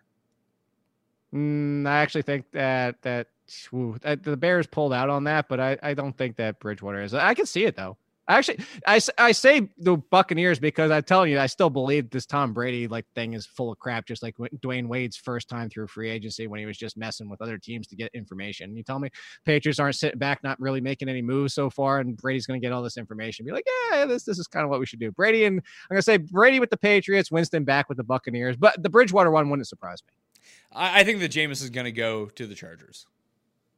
You do think so? I do. Yeah. I love that for fantasy purposes. Me too. And I like it for the Chargers. Like they just replaced Philip Rivers with younger Philip Rivers. well, that- you know, there's also talk about the whole Tyrod Taylor when. All right, settle down. Holy crap. with the with the Chargers to talk about like they're happy now. It's obviously probably coach speak, but Anthony Lynn, you know, when he was at the combine and standing, I was standing right next to him. I was actually going to ask the same question. It's like, hey, I'm happy with Tyrod Taylor. I think he looks better than Ty. Oh my God, she is. Hey, she's hyper today. Um, with Anthony Lynn, that he likes Tyrod Taylor and thinks he's better than he was in 2016. Uh, so whether they do that and then draft Blaine, Ga- I mean Justin Herbert, uh, yeah, see what I did there. Oh. Um, yeah, I, I think that that could be a route, but I would love for fantasy. I would love that for fantasy purposes. All right, Jake, I'll let you get Barkley outside. So No, she needs to learn. She needs to learn. She does. She, she needs to learn that she needs to go pee. You don't want her peeing all over your nice fancy equipment here. We have tons of time to talk football. This, I'm sure. Uh, so we've gone through everything that's happened on day one of free agency. Day two, I'm sure it's going to have a lot in store because there's a lot of names floating out there. Could be more deals on the way. Let everyone know what you got going on at the Athletic in terms of a free agent tracker. Yes, and that's actually just all it is. Look, a free agent tracker. Barkley here with me as I update live as the skill position, skill positions. I'm updating, and if there are any more trades, and then you know my podcast, obviously over at the Athletic, the Throwback. Oh wow, I forgot to schedule somebody for All in Sports. I don't know if I'll have the podcast this week, but yeah, the free agency tracker will be over there at the Athletic. All right, you can follow Jake on Twitter and Instagram at All In Kid. You can follow me on both, plus the Facebooks at the PME T H E P M E. This will actually be the end of the Jake podcast, so I don't want to clutter your feeds, but I figured we'd shoot a separate video with a separate guest if that's what we're going to do. I do want to remind everyone if you want to get into a draw for 20 DK bucks, smash the like button to the episode, leave your DraftKings handle in the comment section. You tell me who you think the best free agent the Jets are gonna sign, all right? Because today on the show, we have to bring in our resident Jets expert, super fan himself, maybe even more than Postmaster Ted. It is Tim Andercust! Tim Andercust. That's not my name. There's a lot of lies that just got expressed there that need to be corrected. Well, name is Fireman a- no, he's not. He's Postmaster Ted, and he's been told to work from home, Tim, and not do any work while he's at home. I'm telling you right now that his name is Fireman Ed. And not only is, is that the case, the Jets are hot on the heels of a lot of free agents. We have a ton of money. It's a very exciting. T- these are salad days if you're a Jets fan.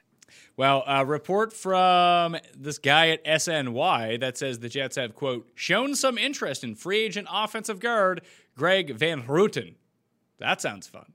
No, it's not fun. But we're And, know, and- and the, the first line of the report is the Jets have missed out on a number of their offensive line targets in the first hours of free agency, leaving them sifting through the second tier. whatever. That's why the good Lord invented a, draft, and there's seven rounds. We can go get some guys. Clowney, we're the leader in the clubhouse to go get him. Uh, not. you the, Gi- the, the Giants are actually the leader in the clubhouse No, to get we- Clowney as we no. speak right now. And listen, this is going to come out right away. So if people are listening to the audio podcast version of this on Tuesday, a lot of this stuff could be settled. And Tim might be right, probably not. But the Jets could just have no one. That's why I'm very curious about this video giveaway for the Druv. Who do you think the best free agent they're going to sign? They can't even sign Nathan Peterman. He was tendered by the Raiders. I don't want him. Why? Upgrade. They're good, quarterback. but I want is Clowney, and I want Diggs, and I want Byron Jones, and I want us to draft. Like, I- we have money. I want all these guys. Like, particularly since the betting odds. I mean, I still think Tom's going back to the Patriots, even though the betting odds say he's not. I mean, if he leaves the Patriots, then we're probably going to win the division. And so I need these players now to take a run. The Dolphins already signed a couple of really good guys today, and so like I'm worried about this. what are you? What are you hitting? Oh, sorry, I'm just slamming my my on my knee. Well, I mean, bad news for the Bills. They lose Shaq Lawson, and they will not tender wide receiver Isaiah McKenzie as a restricted free agent. That's bad news. I think that the Bills are more likely to get Diggs than the Jets are. I don't think so. I mean, why would we? We could just give more for him. I think. Could could you? I think we can and we should. I mean, I think there's no price we shouldn't pay within reason. Like today, Hopkins gets dealt. Why didn't the Jets give their 11th pick overall for Hopkins? Like we, I would have done that. We would have done that in a heartbeat. What's going on here? We need a top tier wide receiver. It's the one thing we're missing, particularly if Robby resigns. We have him on one side, Diggs on the other, Crowder in the center, Bell coming out of the backfield. Ain't no one stopping us offensively. The question would be who could score enough points to stop us? And the answer is very few teams outside of like Kansas City. This sounds very optimistic for missing out on every decent free agent so far. But the best free agents are still out there. Are they? Are the best Yeah. free agents still out there? They are. Clowney is like the crown jewel. If we get him, then we'll have won free agency. Now we won free agency last year. That didn't help us very much. You But didn't, mostly win, you didn't. You didn't win free agency. You, you had the signing that got mocked the most by people by giving Bell all that money. Well, that didn't work out great, but maybe it'll work out this year. I'm, I'm confident. I mean, I'm sure we did not come here just to do Jets talk radio. This is exactly why we're here. So, I mean, I already did the breakdown show with Jake, so people can tune into that on Tuesday morning on their video oh, or audio feed. So we don't need to rehad, relitigate everything that happened there. Conklin signing. What's that? That terrible Conklin signing. They paid way too much money for him. Who? Did, I'm sorry. The who signing? That Jack Conklin signing, where they paid way too much money for him. Well, here, here we have it. So you have tweeted out that you said, let's see, uh, the Browns signed Jack Conklin to a three-year, forty-two million dollar deal, which seems like pretty, pretty reasonable to be Ah, perfectly wait. fair. Um, and you say, whatever, I never wanted him on the team bad that anyway, or bad that badly anyway. But I have this tweet from March 1st that says Jack Conklin plans to sign with the Jets. With you commented a all caps superstar blocker for Sam, and now a likely game changing wide receiver at 11. Oh my God, Super Bowl 55. So I tweeted that in a moment of great excitement, and I didn't really think it through. And the more I thought about it, the more I thought I don't want Conklin. So Now, when, when did you when did you start thinking that you didn't want Conklin? Was it the moment he didn't sign with the Jets? oh, it was before that. I just hadn't expressed that view publicly. Okay, so it feels like you're really backtracking here. Well, I mean, I'm backtracking from that tweet. Sure, I, I no longer, bel I no longer hold that view. I'm allowed to change my mind. You're always on me about how oh, you never change your mind about anything. Here, I've changed my mind, and uh, you give me grief. Well, would you say that the Jets are the leader in the clubhouse to get Byron Jones? And like, how big of a how huge would that be if the Jets got Byron Jones? Massive. Jones or Clowney, either or. We need to come out of free agency. I think with one of those two guys. I I would prefer Clowney. I think the pass rusher is more important. But if we ended up with Jones instead, that that'd be fine. I'd be I'd be delighted because Jones is a lockdown corner. We'd have the best secondary in the AFC with him and Adams. Okay, so breaking news for me and Rapoport. The Dolphins are getting Byron Jones. Oh, see, they're getting all the good players. they got Shaq Lawson. Everyone that they're drafting all that team is going to be a stud team. Oh my goodness, this is so annoying. Why are people going to Miami and not the Jets? Like, what what's the GM doing that he's not signing the good players? Like, I want good players. We have the money. We're the biggest city. We're Yeah, the biggest draw in the AFC. Come to New York. You're not the biggest draw in the AFC. And the reason you have so much money, didn't you see that report that came out earlier today that just said that the Jets have to pay something called the Jets tax in order Yeah. to get free agents because no one wants to play there? I have never heard that expression before. No one has ever heard that expression before. It's only true people walk around saying it, uh, but I never heard anyone say it before. I think, I think that's ludicrous. You know, we were able to sign big money free agents last year, so the idea that we, that there's some sort of tax is uh, is asinine. But yeah, no, Byron Jones is a great player, and it's really, really annoying that he went to the Dolphins because again, they're they're building something down there. They draft Tua with the first pick in the in, in the draft, that their first pick. Sorry, they they give him time to to learn on the bench behind Fitzpatrick. Like in 2021, they they will probably be a division winner or com- or compete for the division, and that's just very terrifying because like the Patriots are on the way out and the Dolphins are on the way up.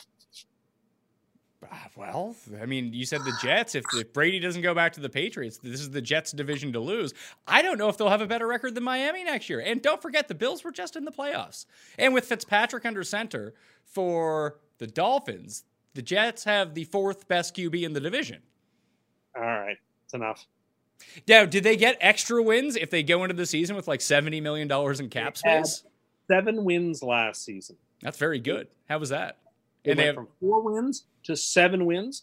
The odds are they'll probably go to 10 or 11 wins. Like they're on a trajectory. And Sam was hurt for most of last year, and he was sick last year. My concern is, that he gets I- coronavirus? no, I expressed to somebody that this the coronavirus may prevent him from the practices that he needs and the OTAs and the development he needs in the second system. So it's possible I may have to throw this year out altogether too, and I won't be able to judge him on this season. I like so you're already building in excuses for why Sam Darnold sucks. No, I'm not saying. building an excuse. I'm just saying, look, the facts on the ground are that this may affect his development in the offseason where he can't practice and do stuff. And so I, we may have to write this season off too, in terms of like, we just don't know enough yet.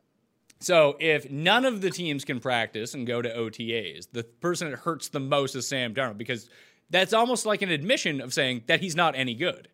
No, I just think it would hurt him more than most players because he needs the time to develop a pretty complicated offensive system. And I expect to have several brand new weapons uh, on board that would need some time to, to figure things out in camp. So Uh, Paul, yes, you would like to comment? I'm just saying, my boy uh, Josh Allen was drafted the exact same draft year as your boy Sam, and I'm not here making any excuses for him missing OTAs. Come on, Tim. Well, maybe he should attend some more practices that he learns not to throw the ball backwards in the playoffs and uh, cost his team a game by getting sacked 30 yards I down mean, the field. we did make the playoffs. I, I- I guess I can't Sam's hold. what four and twelve? What's what's his record as a starter? It's not good. It's actually pretty good 'cause they won seven games last year, and all those wins were with him under center. So Well, I heard that Sam Darnold didn't even have mono. It just turned out he was really bored. no, like he, Sam had a winning record last year, uh, and that's not surprising. Like he's really good, but we need to supplement with the money we have from star receiver, uh, one star receiver, or draft a star receiver, a couple of guys on the line, and one pure pass rusher. That's what we need. No reason we can't. We have the money. No reason we can't have. It. But no one wants to play there. Maybe if people thought Sam Darnold was better, they'd want to go to New York. Everybody wants to play in New York. It, it seemed it, by by the way that the free agent signings have gone have gone down so far. It's very clear that people want to play for the Jets. How many people have they signed so far? None, zero. Oh, no, no, that's not true. We've got Josh Doctson, Oh my god! who you loved. I thought he was going to be good. That was five years ago. He's not good at all. Oh God, they're showing that damn Doug the Pug commercial from the Super Bowl. Sorry. I feel like this is a very triggered day for you. So they, the Jets have now missed out on the five best offensive linemen, the three best corners. They, they you so you're hoping that they throw a hail mary and trade for Diggs. I just don't see it. Diggs, Clowney, these are the people I want. I think that, and we seem like we're the leader in the clubhouse for Clowney. So. So the uh, Bills will not tender Isaiah McKenzie. Maybe they're making room for your boy Diggs there. If Diggs goes to Buffalo, I never wanted him anyway. I'll just say that now. I want him if he wants to come to New York, but if he doesn't want to come to New York, I don't want him.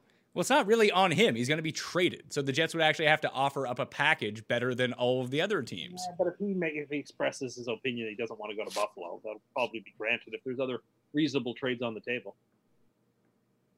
I mean, I wouldn't blame him. Who what Minnesota re-signed Cousins for no reason? I'd want out of there too if I were Diggs. My goodness, But who else are you going to sign?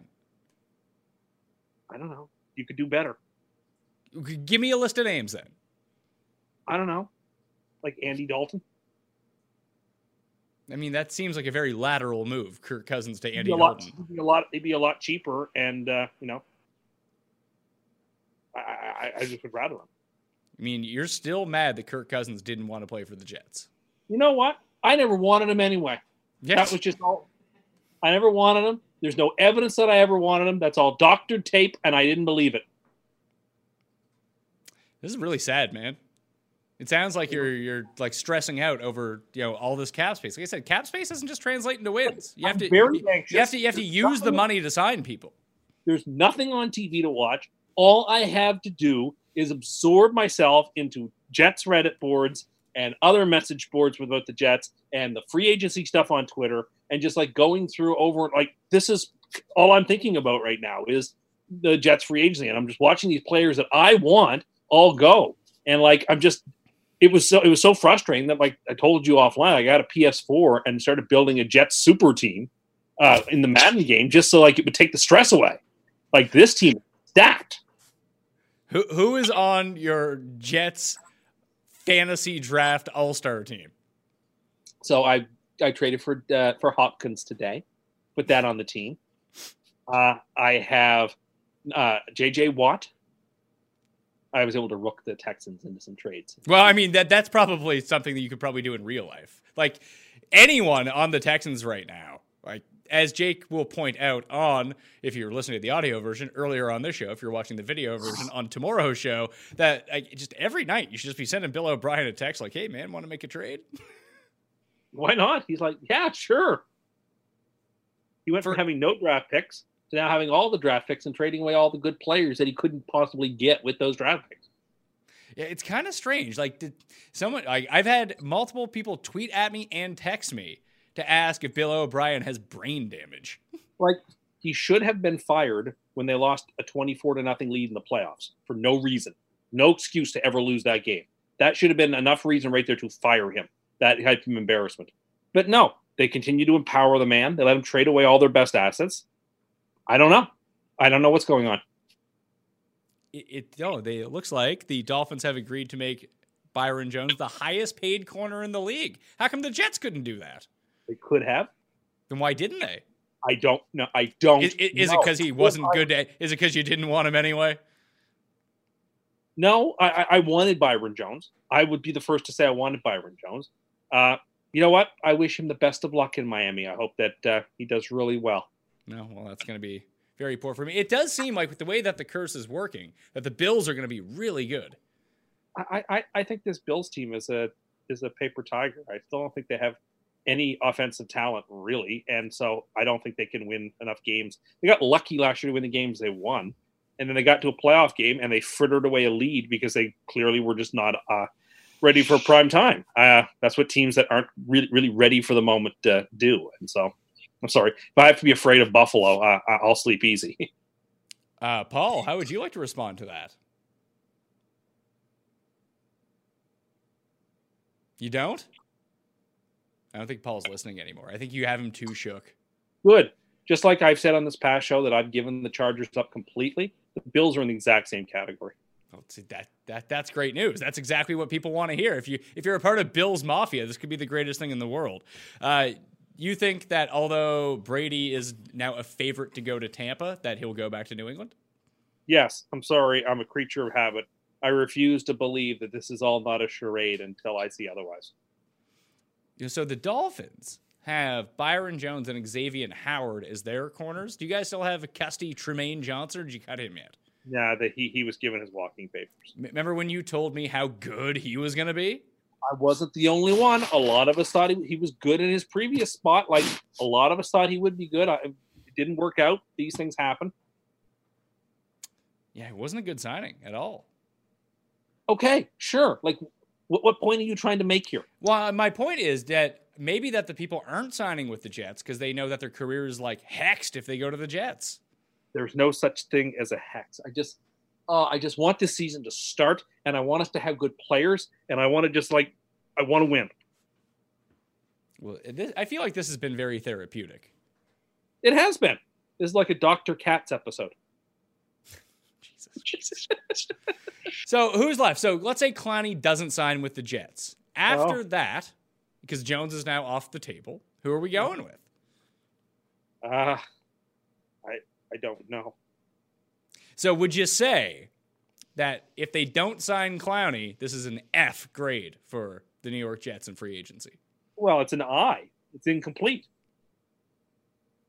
So if they don't sign anyone, although they had the chance to sign people, so it's like they're writing a test and they just didn't fill out any of the answers. They still get zero.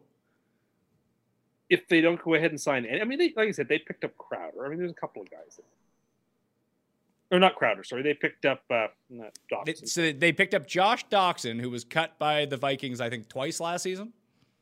Yeah, I mean, Devonta Freeman was cut. Uh, he wouldn't be a terrible fit in the offense. You you just paid Bell all the money. Now you want to sign another running back? Yeah, but he'd be cheap.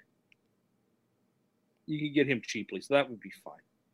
No, that no, it, it- that's all it is. It's Josh Doctson and Devonta Freeman. I can't wait to hear the spin on that. How great the free agency class is. it's not what I want. I've expressed what I want, but you know, there's no excuse for it. We have all this money, and you've got the marquee franchise, and the AFC East is going under turmoil. Why you wouldn't want to come to New York? I I don't. I don't understand it. It seems like brain's not wired that way. it seems like people might not have faith in the New York Jets organization. I, I'm shocked to hear this.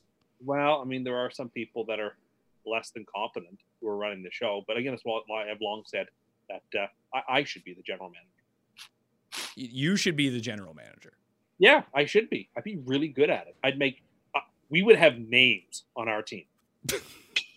There's no free agency period I'm losing.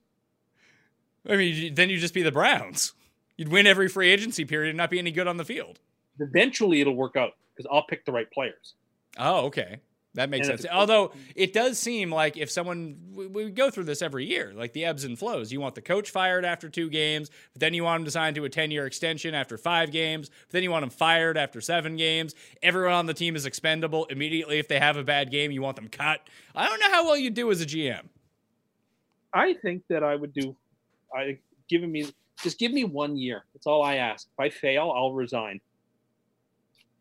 but you wouldn't resign. You change it all the time. It's just like I, I'm waiting for like three weeks from now, or even three days from now, potentially three minutes from now. Once we finish recording this, and how you just start being like Byron Jones is no good anyway. No, no, no. I, I'll be the first. To, I like Byron Jones. That's a.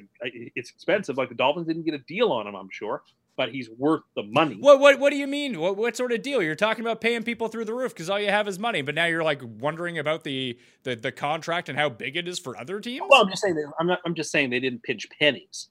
Like they are going to pay him a ton of money, but that's fine because he is worth uh, that money. Uh, 17 mil a year, I think is what they're paying him. Like that's that's top of the market, but he's a top of the market player. I'm annoyed that we don't have him. He'd be better in New York than in Miami. Miami's Miami's going places, but not quite yet. The Jets, you know, would be shocking to most people. The Jets didn't make the playoffs this year. You think with expanded playoffs, how do we miss it? I did want to get your take on that. So the CBA stuff. So the Yeah. the 17 game season will not come into effect in 2020. Players can smoke all the dank they want at this point, and there's two extra teams making the playoffs. And I did appreciate that the first text that you sent to me about the CBA and the new rules is that you're just envisioning the Jets coming with the two seed and not getting a bye. That's where your mind went. I didn't send that message out. Somebody asked me in the thread if that's what I was thinking about. Said, And yeah, what was the answer? yes, but I didn't bring it up. That'll be what happens. We'll be the the two seed, and the, for the first time ever, we won't get a bye. It wouldn't shock me. Uh anyway, my point being, I the the fact that it's going to be labor peace is the most important thing. So while it's agitating, there'll be a 17th game. I have no idea how that'll even work, but and it's annoying to go from 12 to 14 playoff teams. I think giving one team the bye is is far too much of an advantage. It was much better when two teams had it. So I, I think that's dumb. It's just greed, but I mean, whatever. It's a business. They're there to make money. But those two things, like if I were a player, I'd vote for it just because I'd want ten years of labor peace. Because it seemed like if they had voted down the voted down the contract, the owners weren't coming back with anything anytime soon. In fact, the owners regretted even putting this on the table. So It does seem like both sides are going to get their money out of this, and I, I didn't really. I mean, have you looked more into it? Like, do you know anything No. about? I was going to have like some sort of CBA expert on. I thought that sounds really boring, so maybe I'll just see if you read it. Uh, like, are retired players getting decent like health benefits out of it? Because I know that was a big thing that was on the table. yeah, I had, I had certainly heard that retired players are going to get more money out of this, and, and that's fine. Like, sure, I'm sure this has good aspects and bad aspects, but not having any risk of a strike or delay until the 2031 season, which again seems like George Jetson flying around in the sky. 2031, it seems so far in the future. Uh, that that that's it's well worth it. The Dolphins also signed former Bengal safety Clayton Fejedelem. Dolphins are spending bucks. They are. They're. I mean, they signed Flowers and they signed Shaq Lawson too. I don't know about that. I like flower. I like the flower signing. I really like the Shaq Lawson signing, and of course, I love the Jones sign. I, that's a team taking things seriously. I gotta for a team that was quote unquote attempting to tank last season. They are uh, they're they're quickly retrofitting that team. I like it. I mean, this is what you do when you tank in, in the NFL and you can turn it around this quickly. That's what you do, and they're doing Sure. it.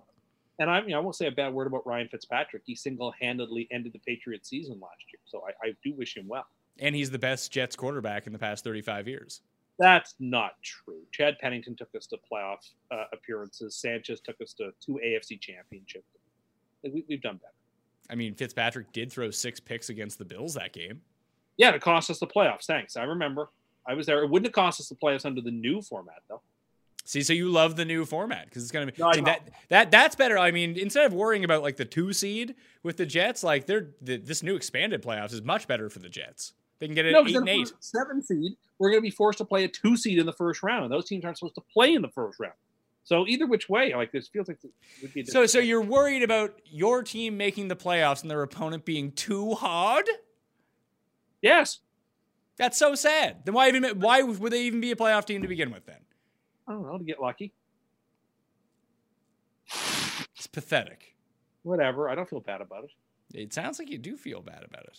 I, I, I don't. You feel shame about it, just like the Jets offseason. I'm still optimistic about this offseason. You know who got good? The Ravens. They got good.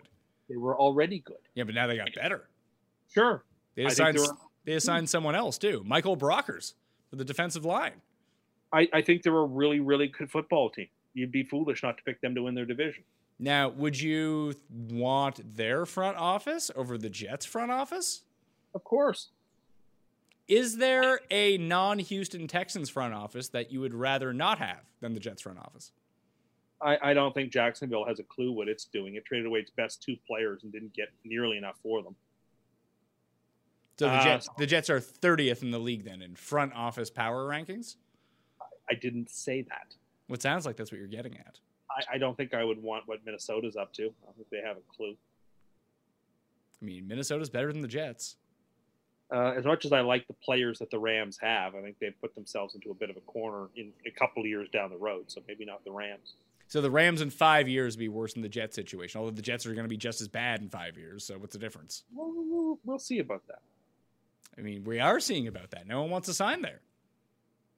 You just keep saying that to try to needle me. I'm not. I? I am. But the evidence has said that this is what is happening. There is still time left. You're just trying to break me down and dash my hopes. Well, there's still time left. You are correct, and you've identified one player who's worth signing at this point. And if he doesn't sign it, then it's going to go what are you going to say then? What's going to be your awful spin then? Then we have to trade for somebody. And what if that doesn't happen? I don't know. Then we'll have to draft superstars. This seems pretty solid. This is a good plan, is what I'm thinking. It's not ideal, but again, I'm not running the show. But if you were, none of this would be happening. Jones would already be a jet. Diggs would be a jet. Actually, no. Hopkins would be because I would have got on the phone and said, "Here's the 11th pick. Gimme, gimme, gimme." Yeah, no need to be worried about the uh, the the Bills though. Don't be worried about them. They got they got nothing on the go. You guys, you have everything under not- not control in the uh, Gotham. There. in the NFL, you have to score more than 16 points a game routinely to win. So no, I'm not actually all Hey, that Tim, worried. I have one request from you though. Can you stop laying down markers in this time? Why? Like you said, that tho- all those nice things about Will Fuller it makes me nervous. Will Fuller's going to be a top 10, maybe a top five fantasy receiver. How could he not be? He's got one of the very best quarterbacks in the NFL. He's a, a, a crazy talent, and now he's going to have a, a ton of opportunities. Outside of an injury, which I don't think will happen, outside of an injury, You don't think that Will Fuller is going to get injured? That's your take. I think there's a lot of evidence to suggest that just because somebody got hurt in the past doesn't mean they're going to get hurt this year. Uh, so no, I'm gonna I'm gonna bank on him not getting hurt this year, and I think uh, so. He's he's an absolute fantasy steal. Like he's someone you want to own. You're gonna get him cheaply. You're not going to get him cheaply because there's morons like you who'll draft him like you just called him a top five receiver. But the, the vast majority of touts and fantasy players will think like you think. Oh, he's only going to play three games. Let someone else have him. Har har har. Well, people like me s- scoop him up real cheaply, and we ride him to fantasy championships. That's the difference. I'm curious to see how many times your take changes on this over the, the course of the next few months. I, I love Will Fuller, so I can't imagine how it could possibly change. I mean, there's a lot of things that you say, and like how much you love Jack Conklin, and then that changes within a week and a half. I really want it in there. I mean, there's evidence to say that you called him a superstar in all caps. Well, listen, at that point, I thought he was coming to the team, so I thought, okay, I've got to be a team player and get on board. You, you felt like he, he needed to see that on Twitter and feel like good about himself. I felt like I had to do my part, put my shoulder to the wheel. All right, that will do it. Uh, tune in on Tuesday to watch like a serious recap with Jake Ciely about all of the free agent signings. I would like to thank you all for watching, and of course, I would love to thank Tim Andercust Tim Andercust. That is not my name.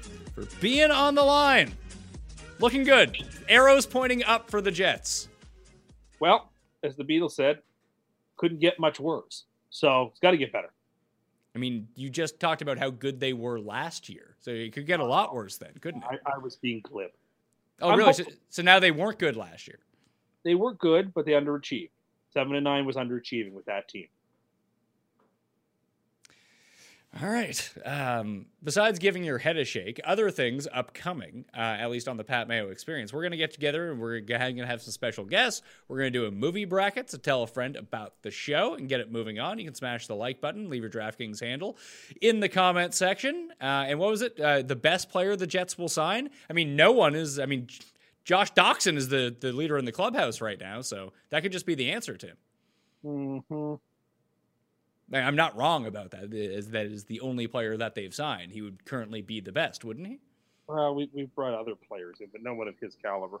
Oh my god! he's been signed like me off the street. What's going on here? You signed like a third string punter. Is that that's what that? Anyway, we'll check back in with you if the Jets do anything. It's just like if the Chargers do anything, we'll get Feinberg on the line and call him up too. That show comes out on Tuesday with Jake Ciely. Like I mentioned, the movie bracket. We're going to have some exercise videos now that all gyms are shut down. Uh, I've got the personal trainer. He's going to come on. He's going to have some videos. What can you do from home? Are you working out from home? Yeah, I am. I wish I had bought in a Peloton. Ah, see, you were all down on the Peloton. Now you're all in on the Peloton now that you don't have one. What I'm doing is actually going for long walks. Yeah, I've been I've been walking as well. I've been taking my son out. I've been pushing him around in the stroller. It's like the bit of exercise. I have a weight set at home though, so I'm going to see the best way to try to maximize. But there's a lot of good like body weight stuff you can do, uh, some cardio stuff you can do at home. So I'm hoping that he can give us two or three examples of this because you know I don't want to gain like 50 pounds self isolating. No, no one, no one needs to, no one needs to do that from self isolating. Got to stay active the best that you can, but uh, stay safe, everybody. Yeah, absolutely. So subscribe to the Pat Mayo Experience, leave a five star review, DraftKings handle, something you like about the show for the audio version, and you'll be in a draw for 100 DK bucks. I told you about smashing the like button for everything else, and that'll do it. Pat Mayo Experience will be back every single day this week. Tell a friend, like I mentioned. Stay safe out there. I'm Pat Mayo. I'll see you next time. All right, thank you. Yeah, no problem.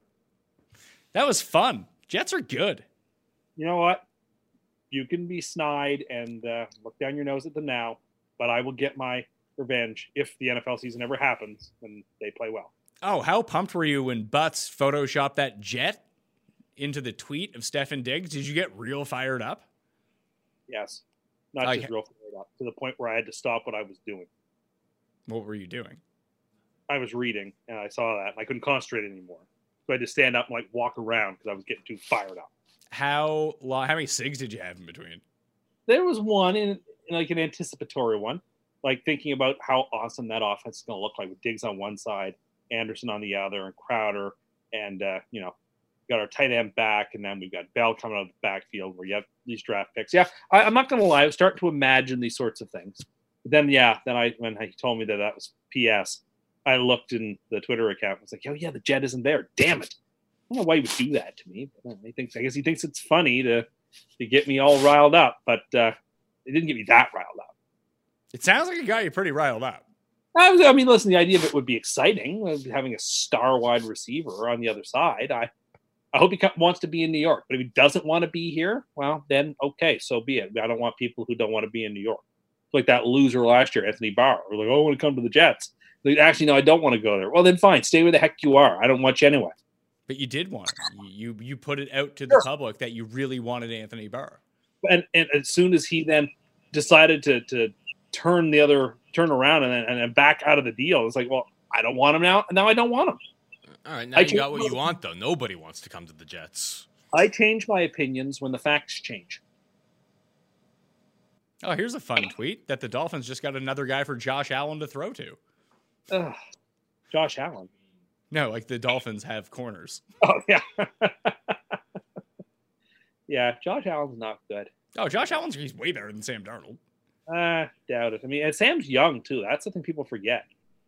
It's, like even if this year becomes sort of a write off because of coronavirus and not being able to practice, he's still only like 23. So he still has lots of years to develop. So that's why I'm not worried. Is he going to be a 10 year development project?